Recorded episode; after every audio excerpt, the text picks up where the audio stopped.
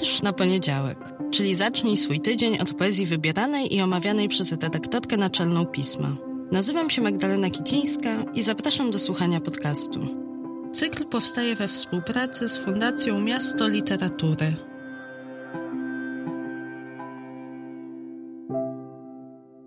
Dzień dobry, cześć i dobry wieczór. Witam Was ciepło, marcowo, wiosennie w drugim marcowym odcinku, a jak Kuba wyliczył w 56 odcinku w ogóle tego podcastu. Rozmawiamy, mówię do Was, ale ja zawsze uważam, że to jest stały kontakt. Rozmawiamy 8 marca, to znaczy w Dzień Kobiet. I tak sobie pomyślałam, że może to jest dobra okazja, żeby przypomnieć tym, którzy i które nie słyszały jeszcze, taki odcinek z listopada, kiedy mówiłam o poezji kobiecego gniewu, że to jest taki moment, w którym w ramach tej refleksji nad tym, czym dzisiaj jest święto kobiet w bardzo niekobieco, nieprokobieco nastawionym społeczeństwie, może mniej, ale, ale państwie i prawie bardzo, co to jest za moment, to święto kobiet, co my świętujemy.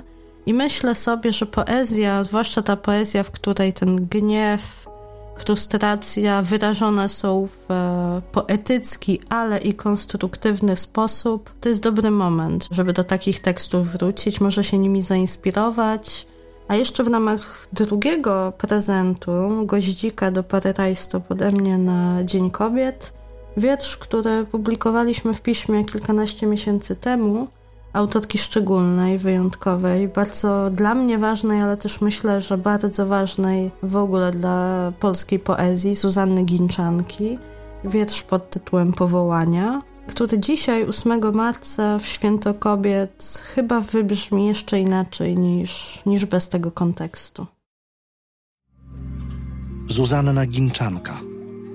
Powołania czyta Leszek Zduń.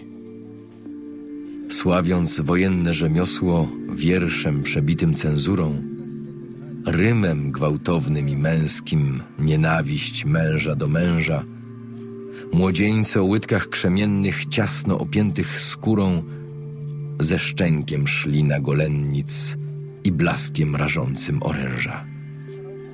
Euforbos dźgnął Partoklesa – jak pięknie Hektor go dobił. W szyszaku szumiącym Achilles, jak pięknie raził Hektora. Chwalcież maczugę i topór, miecz obosieczny i chrobry, przemyślną taneczność ciosu i ostrą roztropność oporu. Waszą jest sprawą osądzić strofą żołnierską i mocną nienawiść męża do męża i wyrok w śpiew ucieleśnić a moją płomienną sprawą w rozgrzane dzbany nocy cedzić dzwoniące miody żeńskiej, odmiennej pieśni. Wiersz ukazał się w numerze 86 pisma Czas w 1937 roku. Ale żeby nie było tak stereotypowo, czy tak Oczywiście to bohaterem tego odcinka nie jest poetka i poezja autorstwa kobiety, a poezja autorstwa Sławomira Chornika. Autora dwóch tomów poetyckich, Szwy i Południe pozdrawia północ, które w marcowym piśmie debiutuje na naszych łamach. Sławomir Chornik, bez tytułu. Czyta Leszek Zduń. Jesteśmy cisi jak powietrze na onkologii. Wzrok zatrzymujemy na płucach. W Twoim oddechu zamieszkały kamyki, które ciężko opadają, kiedy mamy zacząć rozmawiać. Tato, jak długo zima będzie znać dłuższe słowa?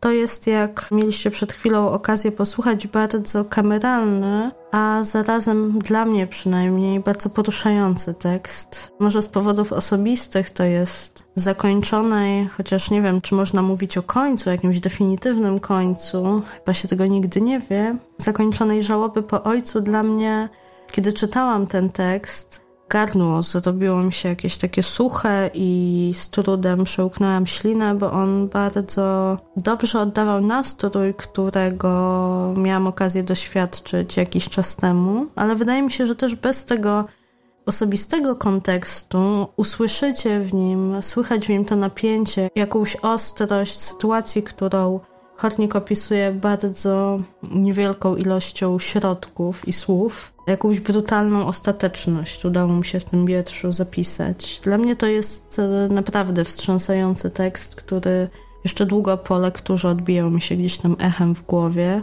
Polecam Wam bardzo przyjrzenie się temu, jak pisze, co pisze Hornik, który próbuje różnych form i różnych tematów, ale jednak konsekwentnie trzyma się minimalizmu, prostoty i przekazywania treści bez pośrednictwa jakichś stylistycznych zagłuszeń. To jest bardzo ciekawy, wciąż jeszcze nie bardzo znany, ale mam nadzieję, że to się z czasem zmieni. Poeta pokolenia trzydziestolatków, którego poezję bardzo Wam polecam.